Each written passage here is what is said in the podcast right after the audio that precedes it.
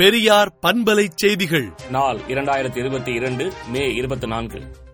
வங்கிகளில் தமிழர்களுக்கான வேலைவாய்ப்பை உறுதி செய்ய கோரி தமிழகத்தில் பல்வேறு பகுதிகளில் திராவிடர் கழகத்தினர் ஆர்ப்பாட்டம் நடத்தினர். பேரறிவாளன் விவகாரத்தில் கருத்து வேறுபாடுகள் இருந்தாலும் திமுக காங்கிரஸ் கூட்டணி தொடரும் என காங்கிரஸ் நாடாளுமன்ற உறுப்பினர் திருநாவுக்கரசு தெரிவித்துள்ளார். கோவில் திருவிழாக்களில் ஆடல் பாடல் நிகழ்ச்சிகளில் ஆபாசம் கூடாது என மதுரை உயர்நீதிமன்றம் உத்தரவிட்டுள்ளது.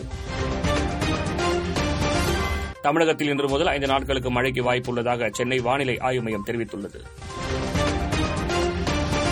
சென்னை கிண்டி அண்ணா பல்கலைக்கழகத்தில் ஆறு மாணவர்களுக்கு கொரோனா தொற்று உறுதி செய்யப்பட்டுள்ளது. குறுவை சாகுபடிக்காக மேட்டூர் அணையிலிருந்து தண்ணீரை திறந்து வைத்தார் தமிழக முதலமைச்சர் மு ஸ்டாலின். இந்தோ பசிபிக் பிராந்திய வளர்ச்சிக்காக ஐம்பது பில்லியன் டாலர் ஒதுக்கும் முடிவுக்கு குவாட் தலைவர்கள் ஒப்புதல் அளித்துள்ளனர். பஞ்சாப் மாநிலத்தில் ஊழல் குற்றம் சாட்டு காரணமாக பதவி நீக்கம் செய்யப்பட்ட சுகாதாரத்துறை அமைச்சர் கைது செய்யப்பட்டுள்ளார். இரண்டாயிரத்தி இருபத்தி நான்கு நாடாளுமன்ற தேர்தலை முன்னிட்டு மூன்று குழுக்களை காங்கிரஸ் கட்சி அமைத்துள்ளது.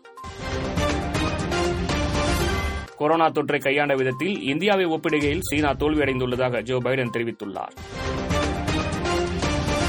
பாகிஸ்தானின் பஞ்சாப் மாகாணத்தில் நூறுக்கும் மேற்பட்ட தெரிக் இ இன்சாப் கட்சியினரை போலீசார் அதிரடியாக கைது செய்தனர்.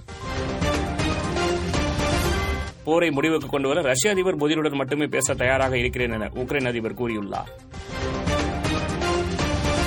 ஈரான் நாட்டில் பத்தடுக்கு கட்டிடம் ஒன்று இடிந்ததில் ஐந்து பேர் உயிரிழந்துள்ளனர். விடுதலை நாளேட்டை விடுதலை டாட் இன் இணையதளத்தில் படியுங்கள். பெரியார் பண்பலை செய்திகளை நாள்தோறும் உங்கள் செல்பேசியிலேயே கேட்பதற்கு எட்டு ஒன்று இரண்டு நான்கு ஒன்று ஐந்து இரண்டு இரண்டு இரண்டு இரண்டு என்ற எண்ணுக்கு பெரியார் எஃப் நியூஸ் என்று வாட்ஸ்அப் மூலம் செய்தி அனுப்புங்கள்.